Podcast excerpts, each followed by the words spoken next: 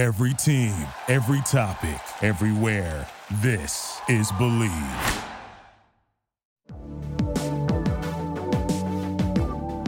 Elliot, I feel like it's been 84 years since we've been here. It's It like has, that meme man. from the Titanic. Welcome back, everyone.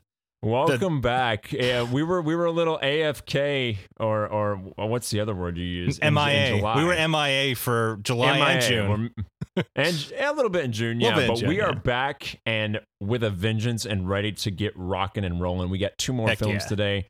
Two more films after that. We've been we've been piling them up, Elliot. We are We are. we're gonna be we're gonna be crazy. hitting we're gonna be hitting what is it? We're going into August. We're gonna be hitting August with a force of a thousand suns. Yes, Force of a Thousand Suns, and then we'll be playing Thousand Suns from Linkin Park. You know, in the background for us. So Oh, just waiting for the end.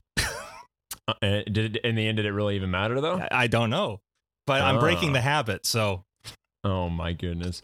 But it's good to be back. I mean, it's good to see you. They don't we you know, we do this through Zoom so we can see each other. They can't see us, but we can wave virtually to them and they can hear our voices in that way. You know, hey, we're getting there. We're getting there. exactly. But but it, it's cool to be back. I've missed I've missed doing this. You know, I was out of town. You were super busy. You know, a lot of things in life going on right now for both of us. But Mm-hmm. Indeed. we're back and we're it's ready. good to get back to watching some really great movies. Let's so get down to business. business. so today we're going to be talking about Wim Wenders' two great films, Wings of Desire and The American Friend. Now, these are two films by German director Wim Wenders. Uh, pro- probably in German, it's pronounced Wim Wenders. Yeah. And in both these films, he uses Bruno Ganz, the great actor Bruno, the, the late great actor Bruno Ganz, and in both these films, and you have two very s- uh, different roles for this particular actor, and also you get so many different, like two different performances from Ganz, who's amazing as Jonathan in American Friend, and then as Damiel in Wings of Desire. Now, Wings of Desire's got this very surreal feel to it, but also has a almost noir-ish kind of feel to Yeah. it. And then that Mhm. kind of is a carryover from The American Friend, which is definitely a neo-noir movie that came out of the 70s, you know, around that time, 1977 we said? Yeah, Yeah, 1977. 77. So Yeah. 1977 and then 1987 for Wings of Desire. And you really have Wenders really playing with visual poetry in both films while cr- giving us some very interesting characters in both films as well. What I find interesting is that Wings of Desire came out after American Friend, and it's uh, personally, I, I'm sure you you might agree, but I feel like Wings of Desire is just so much more of a complex film. I feel like compared to The American Friend, it's just so much more of a complex idea in Wings of Desire, and like what what he's you know exploring as a as an idea, you know, for the whole film, talking about, you know, the afterlife and Yeah. and humans and thoughts and angels and things like that. It's, you know, it's so much bigger than the scope of us as just human beings.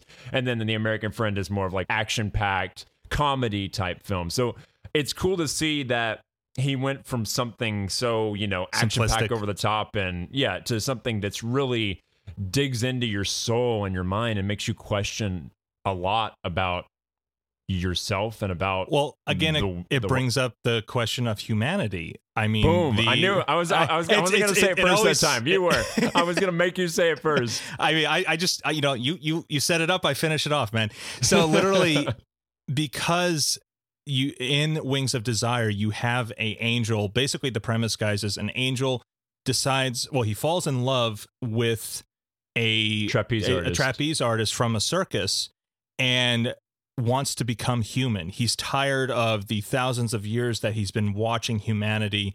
And Wenders kind of portrays angels as like the guardian angels that look over us, sort of influence us through life and make us do certain things, or can kind of push us sort of over the edge.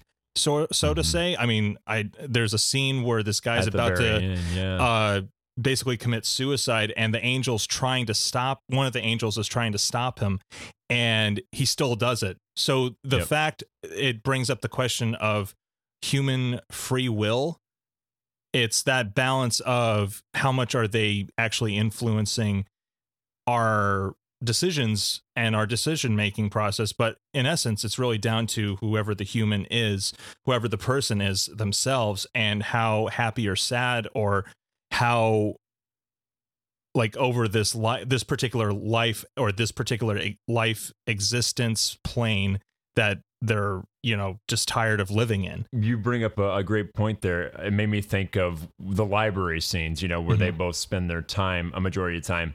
And for me, you know, a library is full of so much extensive knowledge that nobody could probably ever obtain all that knowledge and everything. Yeah. But it's also not just that. You also have all different cultures and religions and races there. And I think that's beautifully captured in the film. Oh, yeah. Because you have our two our two, you know, angels that hang out there. That's like their main they, they they spend a lot of time at the library throughout the throughout the film and you're always hearing you know inside the thoughts of everybody that's there and everybody has like the you know the different thoughts that they won't say but they're thinking like exclusively Ah. told through voiceover. Yeah. Yeah which is beautiful. It's such a it really makes you you think about like there's so much that we on a daily basis like even right now while we're talking to each other there are thoughts going on inside our head that we're not saying Yeah, and we're still thinking about other things because we are multitasking. We're complex organisms, and we we have the thought process to think about multiple things simultaneously. But then there's also the eternal plane of mm-hmm. existence that I think Wenders really captures in this film because the whole clash of all the different voiceovers that we hear throughout the film really adds to the surrealism and also the etherealism of the particular genre we're in for the film itself.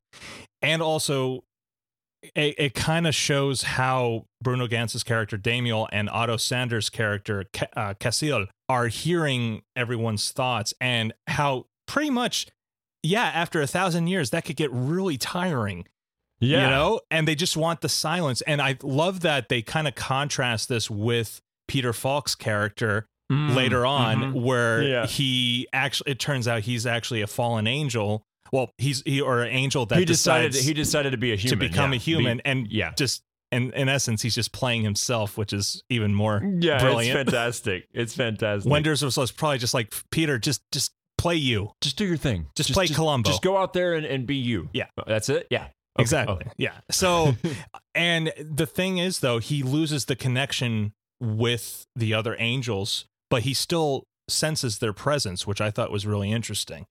Yeah, where the scene where uh, he's uh, At he's the at coffee the, shop? the coffee thing, Yep. and he comes up. He's like, "I know you're there." Mm-hmm. Yeah, And he and he he acts like you know I'd like to shake your hand if you were here, and and the the the interplay between Ganz and Falk there is just that they, they you could totally tell they had like such fun playing opposite each other because you, you have two of the titans of acting and of classic Hollywood too because Gan- Bruno Ganz has been around forever. Most of you might know him from Downfall, the movie Downfall. He actually played Adolf Hitler and he was terrifying as Adolf Hitler. And it's basically the downfall and and um, initial suicide of Adolf Hitler in that film. But Ganz also then can play a completely opposite, more softer role. In he also did uh, this film called Vitus.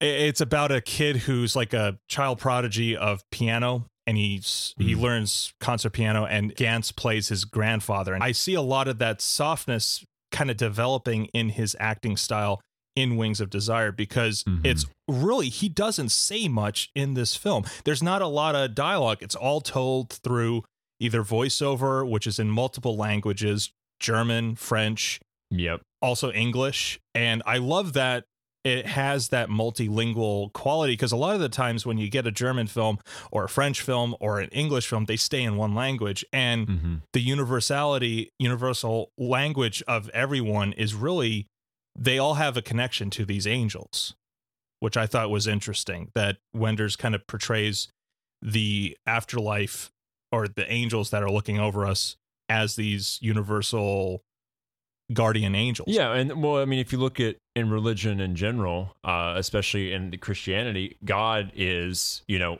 He hears everyone, all prayers. It doesn't Exactly. matter, you know, where you're where They're you're just from. different names. Yeah, absolutely. Yeah. yeah. In essence, But yeah. one thing, one thing I wanted to to point out actually made me think about, kind of reminded me a little bit of of Blade Runner 2049 with the whole wanting that connection. There was that constant strive, uh, you know, as he falls in love with the trapeze, the tra- trapezist. Is that how you would say that? And- Trapezist, yep. mhm. trapezist. Uh, yeah, that's not a common word to say. I feel like, but when he falls in love with the trapezist, he wants that physical connection, not just for like you know the the the sexual, the physical, but also like the emotional. And intellectual. and that's the same too. thing. That's yeah, that's the same thing that that's happening in Blade Runner twenty forty nine with his uh whatchamacallit. His AI, Uh, Joi. Yes, yeah. Thank you. and yeah, like it, it's interesting that you bring up Blade Runner because Wenders, I see a lot of influence of Wenders in Blade, like the original Blade Runner and also Blade Runner 2049, in the fact that they portray Germany. It's right during, it's right before actually, like several years, two years before the fall of the Berlin Wall. So Mhm. Germany was split in two, and you have this very almost dystopian cityscape that is beautifully shot by Henri Alekan, the cinematographer, and who uses imagery as like basically movie poetry. I mean, it it this really set Wenders and Henri Alekan into kind of the art house style for German cinema. So really when they are showing the city and also how they're showing and portraying Ganz's character Damiel who's just literally just wants to be human, and the fact Mhm. that he wants to give his eternal life away and become mortal.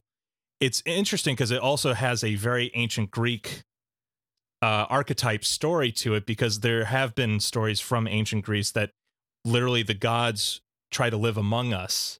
And it's just a carryover from that, which I thought was really interesting as well. Because I was like, yeah, oh my gosh, this is I've I've heard we've heard this tale before. The gods coming down to live amongst the humans. And, and what I find interesting is it's kind of the opposite of of a lot of religions, right? Like you're you're seeking that eternal life. Yeah, we want to go up, they want to come yeah, down. be- yeah, because this is you know this is not our permanent home, so we're seeking that eternal life. And in this film, it's the opposite. The angels don't want eternal life because they want to be able to experience right. what we experience every day. Well, and, and I think what Wenders is trying to say is be grateful for what you have here on this Mhm. mortal plane of existence because life is fleeting. You And have no and, idea how long you're and here. you know and you know you don't know how long you have on this earth. So the fact that a angel would decide to give up eternity for a love and also Yep. his mortality is just it's beautiful. And I, I love that most of the film is shot in black and white. And then I was gonna when, cover this. I was waiting for you to do this. Yeah. and then when you know he takes and and casts off his immortality and to live amongst us, it turns basically the imagery Mhm. is all then in color. So which I thought was really interesting. Yeah, and it also kind of brings up that whole thing of that. It, it kind of goes back to the thing like where people were looked at, you know, black and white. There is no there is no separation for, between people, right? We're Right. all at the end of the day, we're all humans. Right. But then you add you add the color and you start to see the differences. You know, you the, he starts to see all the intricacies and unique things that make you know the woman that he falls in love with, um, Ma- Marion hmm what makes her so unique and beautiful and then he gets you know like you said he sees just all the colors and The colors what of I, the what rainbow. I, yeah what I, what I wrote down is just you know life colors his world Yeah. And and makes it more vibrant and less sterile because I, I love the Mhm. contrast of that because he in essence Wenders is showing the world of the angel is very one dimensional yeah. sterile quality to it and it can get really depressing because after watch and it has that graininess to it. Mhm. like the fact that they shot this on film even adds more to that contrast between black and white and color. To see the world in color and to be able to experience it especially when ganz finally first becomes human and he's talking to just like that homeless guy on the the street and such and it, it's just little things in life that you take for granted and you're affected by all the people around you basically Yeah, and when he sees the blood on his Mhm. hand, and then he's it's like, like oh this is uh it's a new experience for him because he's never seen actual blood but there is a beauty to it as yeah, well because that's what keeps that's what's pumping through our bodies at this very moment that's keeping us alive. Exactly. So, and it's like again, moments in time. It goes back to uh Rutger Hauer's, you know, all these moments will be lost in in in time. We are vessels for memory. You know, the fact that memory also comes into play in this film and ties Yeah. in with Blade Runner. This is actually a great follow-up to Blade Runner, so there's a reason why I picked these two films. Elliot, you just know you- you're on it. You're Yeah, on I'm it. on that's, this, That's you know. why you picked the films.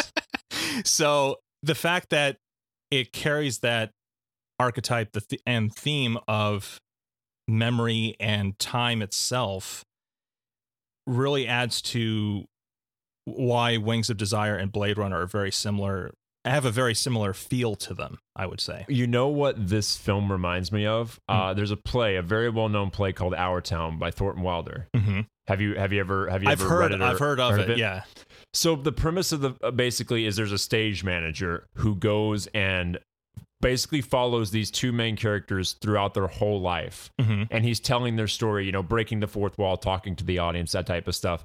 But our two angels here are basically the stage manager and you know, Yeah. following he doesn't ever get you know romantic ro- interest in in the uh, in our town, but he is basically doing the exact same thing. He's he's listening and watching and observing and also telling. Mm-hmm. What, what basically he's doing what all the voiceovers were doing in this film. Right. And I just found that a really because I, I I got a I got a chance to be a part of that show and be the stage manager. And like so for me when I was watching this film I was like this is just this is just like the play. a lot of elements like yeah and Yeah. I was like this is beautiful. It it's play, absolutely it just- actually kind of plays like a theater play in a, in a sense because it takes away from the typical Hollywood style of you know blockbuster film. It's it's a very art house film, and they're trying things with the voiceover, the imagery that you're seeing. Yeah. Also, handheld camera the ha- the handheld camera at times feels kind of very voyeuristic as well because it just adds to us believing that everyone's being watched, which is kind of in a sense sort of creepy, but then also it's kind of comforting too because it's yeah. Eh, and I th- I thought it was really interesting that they didn't bring up any evilness of like hey you know angels and devils. It was more Yeah, just demons the, and and, stuff, demons yeah. and such. I thought it was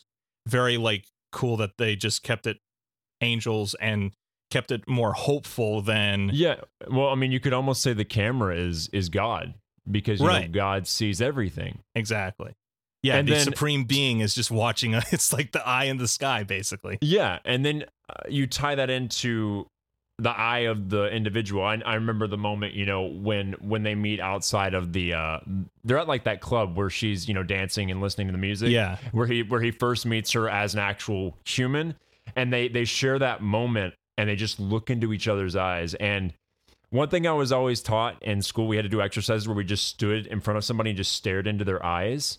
And it's so vulnerable because the eyes hold so like I've always been told the eyes. I, I'm pretty sure this is like uh, you know a, a well known thing, but the eyes are the key to the soul. yes And well you really get to know a person through just looking into their eyes and and such and you have a connection it's it's a very personal connection that you have you know like when we talk to each other we look at each other we don't Mhm. go yeah so trevor you know like we're, we're not yeah. So, uh, so yeah why are you talking up to the ceiling man? I'm, I'm down here. What? what? I'm up there. But but no that that moment at the end is is just absolutely beautiful because he gets to finally feel that that connection that intimate connection with somebody and not just you know be watching over them or so close to them but can't actually feel them actually looking at him. Well, I love that at times they'll do a close up of Ganz trying to, or uh, Damiel trying to touch Miriam's hand at, you know, Yeah. like, and and he's pretending that he's actually there physically, but he has no physical form.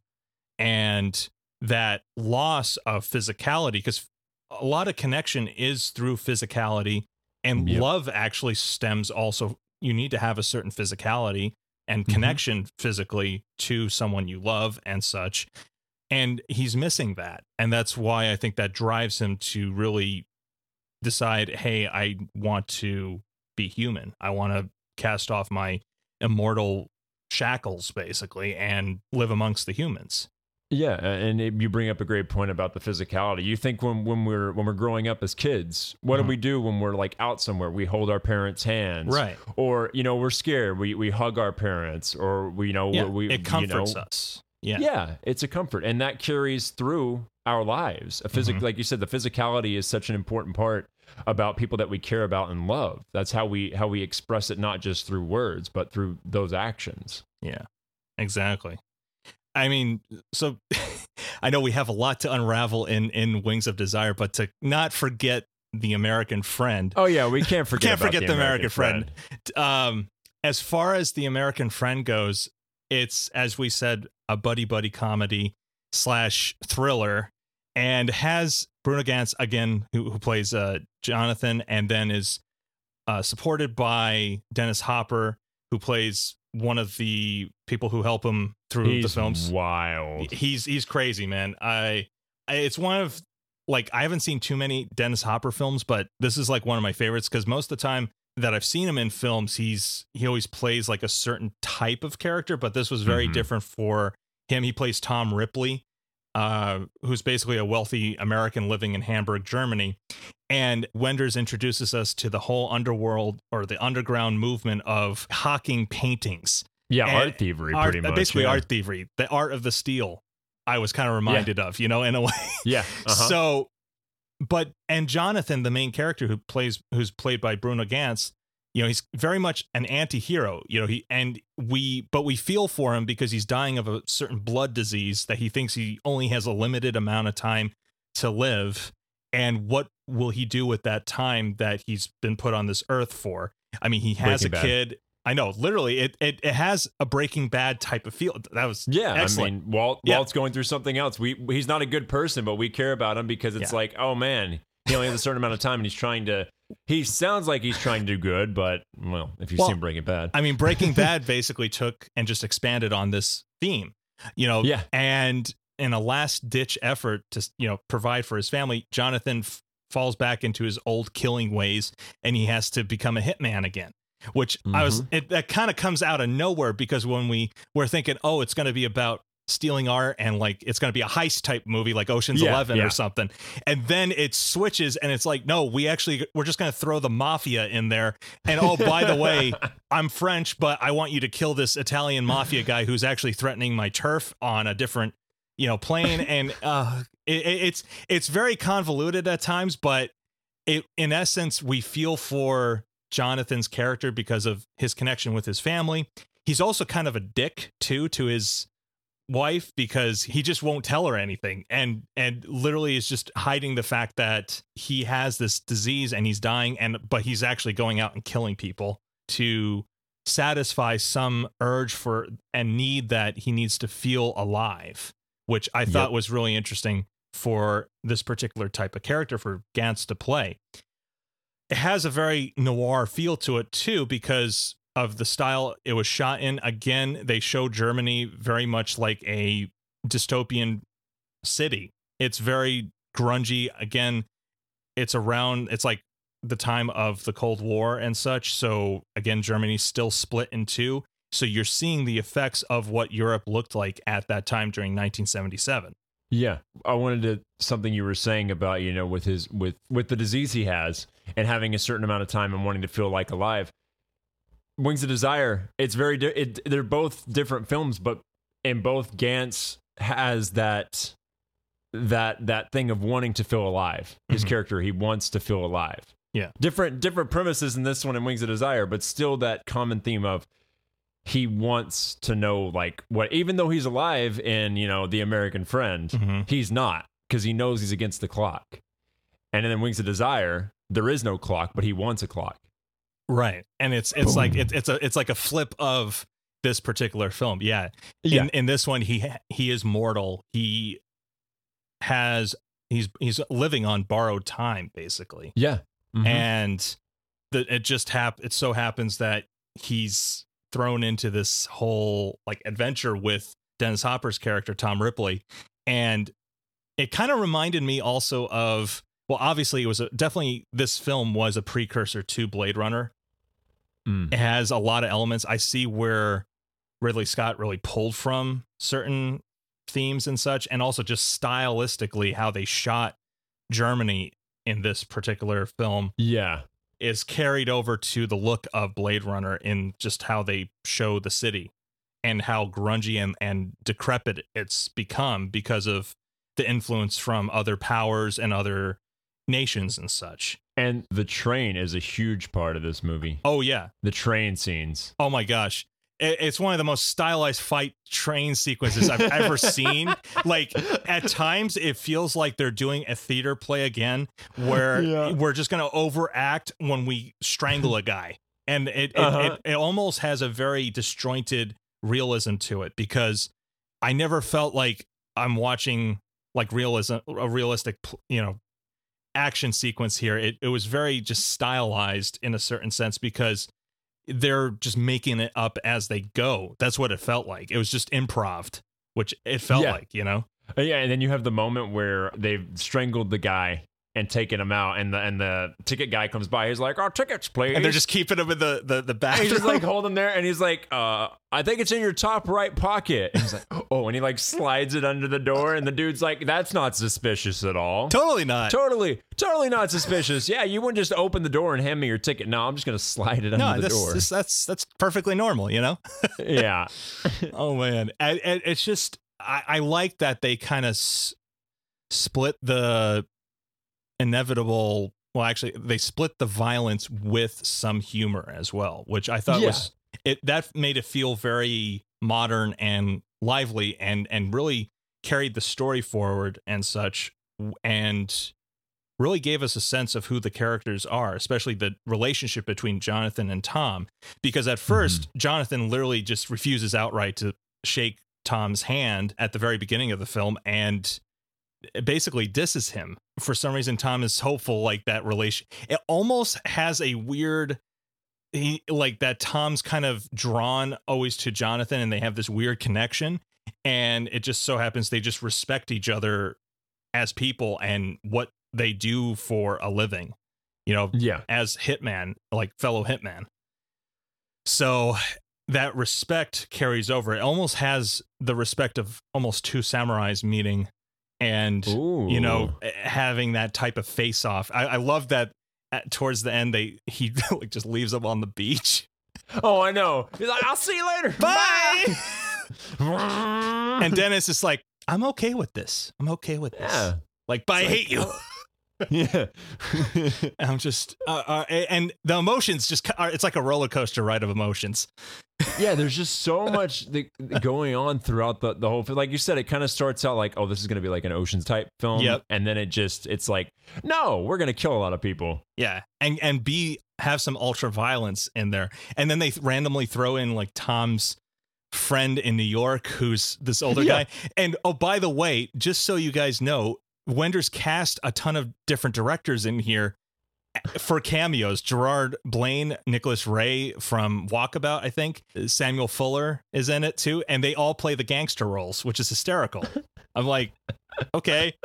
And but Wenders shoots this film very much like Breathless and has a very French New Wave mm, cinema Mhm. type feel to it. Mm-hmm.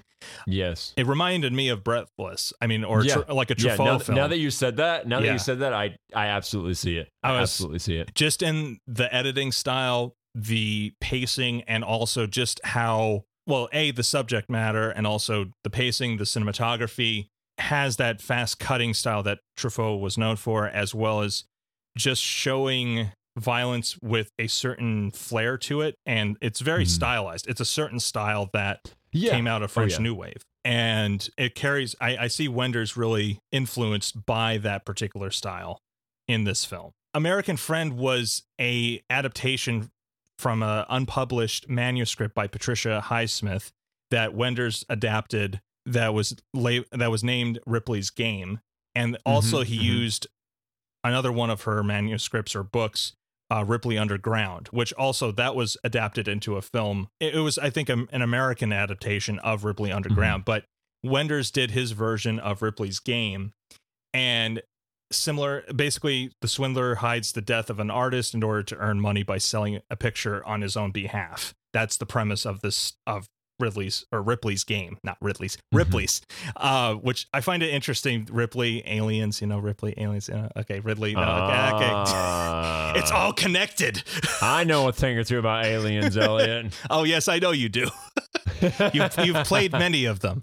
So, but Wenders really though made it his own, and he got a lot of critical acclaim for this particular film, and it allowed him to, you know, obviously keep making movies and such.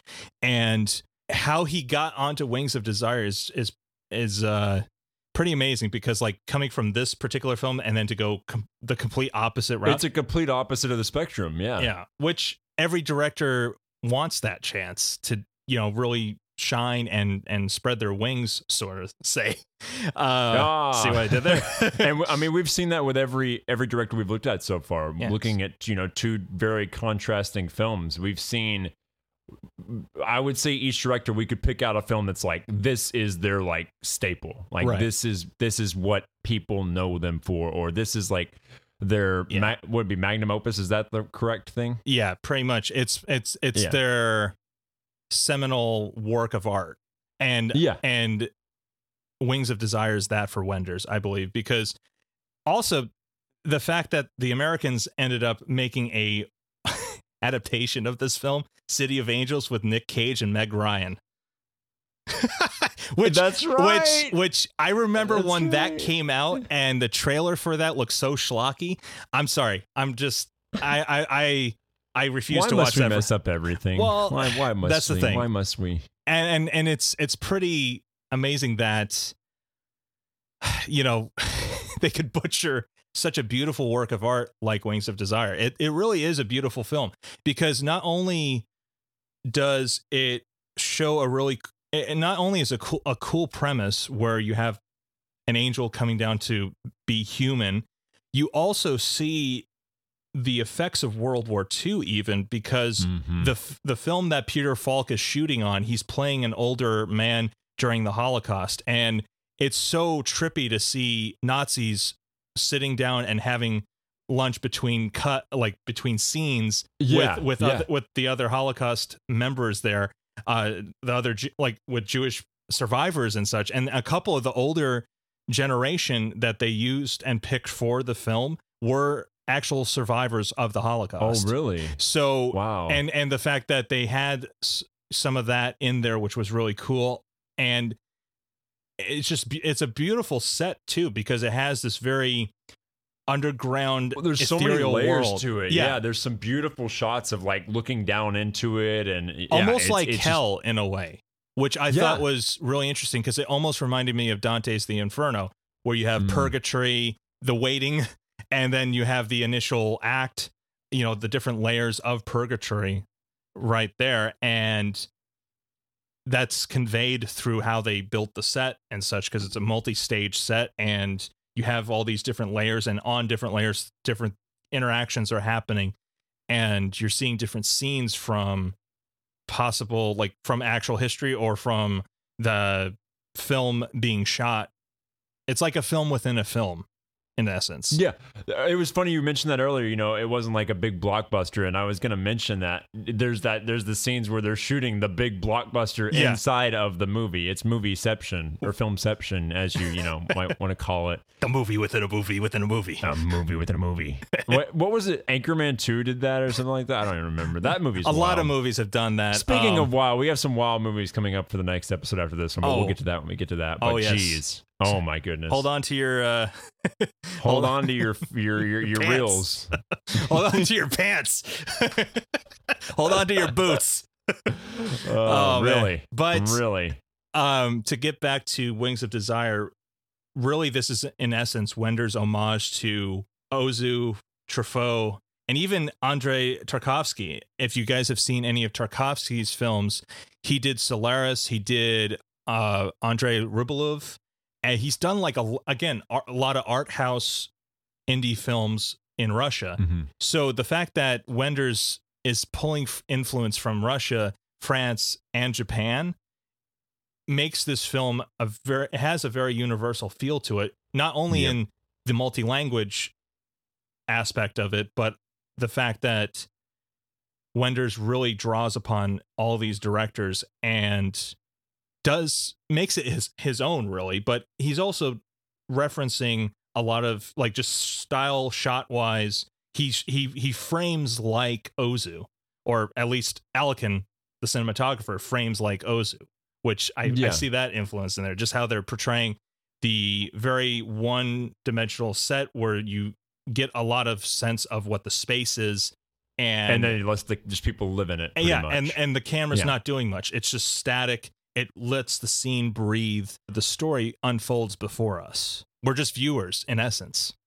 Yeah and, and i love i love what you said you know that the film itself is is all about you know being worldwide eh, with mm-hmm. cultures religions races ethnic, ethnicities right. but also Wim Wenders also with like you were saying with his his crew and his his style and his vision was taking from all these directors from all over the world which we see today in in cinema here in the states you know all these and that's what we're trying to convey with these these episodes is that these directors that you may not know or may not have seen their films a lot of these directors, the, the, the directors you love, you know, your Scorsese's, your Spielbergs, yeah, you know, all all those type of people, your Tarantinos, they took from these directors that came before. Are, yeah, they came before from all over the world, from all different continents, all different religions, all different, you know, cultures. Mm-hmm. And, and, that's that's the beauty different of, vision, different vision yeah, of the worlds, of the worlds, yeah, of the and, world. And,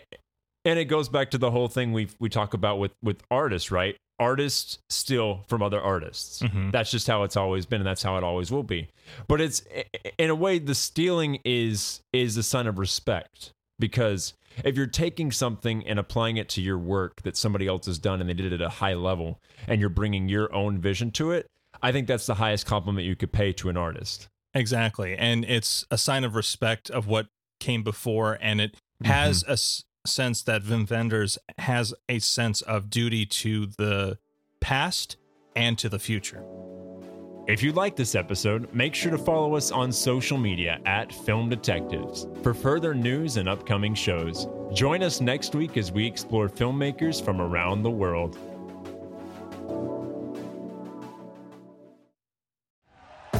Thank you for listening to Bleav. You can show support to your host by subscribing to the show and giving us a five star rating on your preferred platform. Check us out at Bleav.com and search for B L E A V on YouTube.